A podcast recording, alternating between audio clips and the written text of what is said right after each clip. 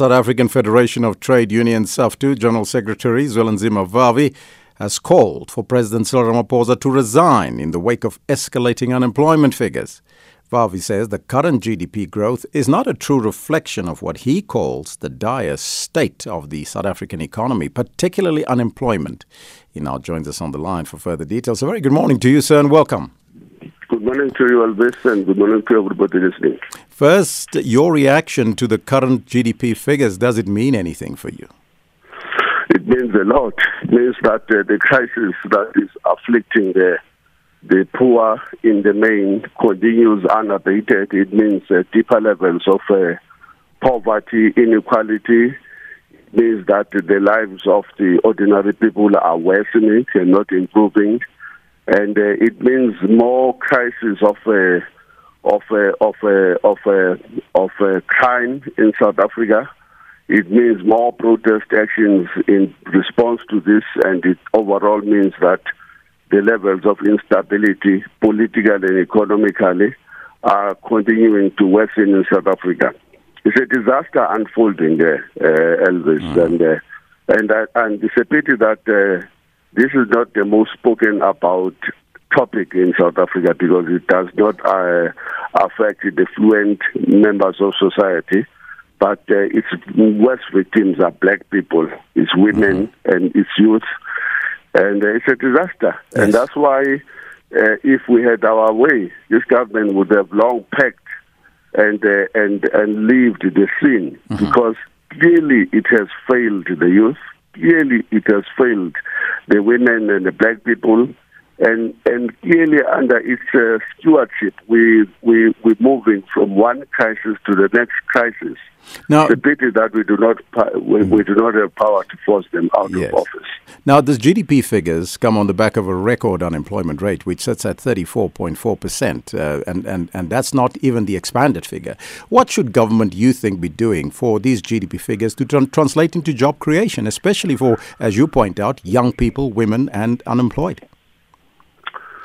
Government is refusing to restructure the economy.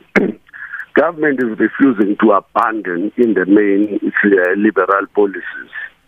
And government is refusing to embrace a call that has been made so repeatedly that uh, the current uh, economic structure inherited from the colonial apartheid era will never ever respond to the crisis of a larger economy, the inclusion of the black people, the crisis of property poverty on the part of the greater majority uh, of South Africa, the landless crisis of the of the majority, and uh, with the education system that continues to produce the worst results in comparison to the world, a dysfunctional public health institution or public health uh, uh, uh, system, and all of these structural problems have been left unattended for far too long.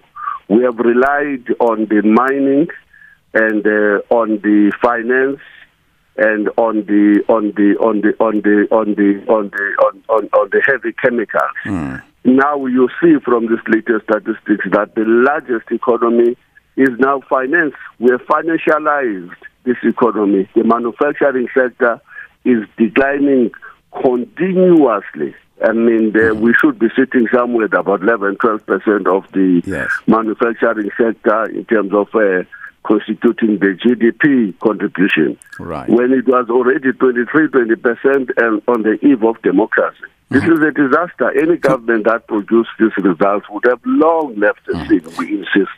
So you've now called for the president, Cyril Ramaphosa, to resign in the wake of the escalating unemployment figures. Why put the blame at his doorstep? He is the leader who promised the youth that uh, he is going to be focusing on their crisis of uh, of uh, unemployment. He is the president of a governing party that has been in power for the past 26 years and whose leadership have only produced more unemployment, poverty, inequalities. And uh, somebody must take accountability. I mean, we can't just wait there and uh, until the, there is an implosion. That powder keg in the economy uh, blows into our faces. And we've already seen what happened in July in this country.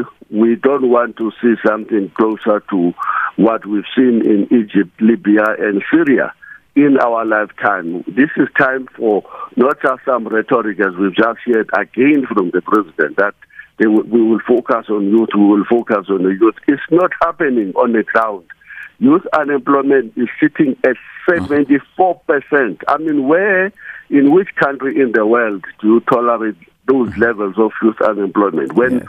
49% of the black people who were supposed to have been freed in 1994 are now unemployed. Mm-hmm. When 50% of the women are unemployed, and when 53% of the population of the Eastern Cape is unemployed. I hmm. mean, where are we going Yes. to? Mr. Vavi, that's where we got to leave it. That was the South African Federation of Trade Unions General Secretary, Zwelinzima Vavi, asking the president to step down.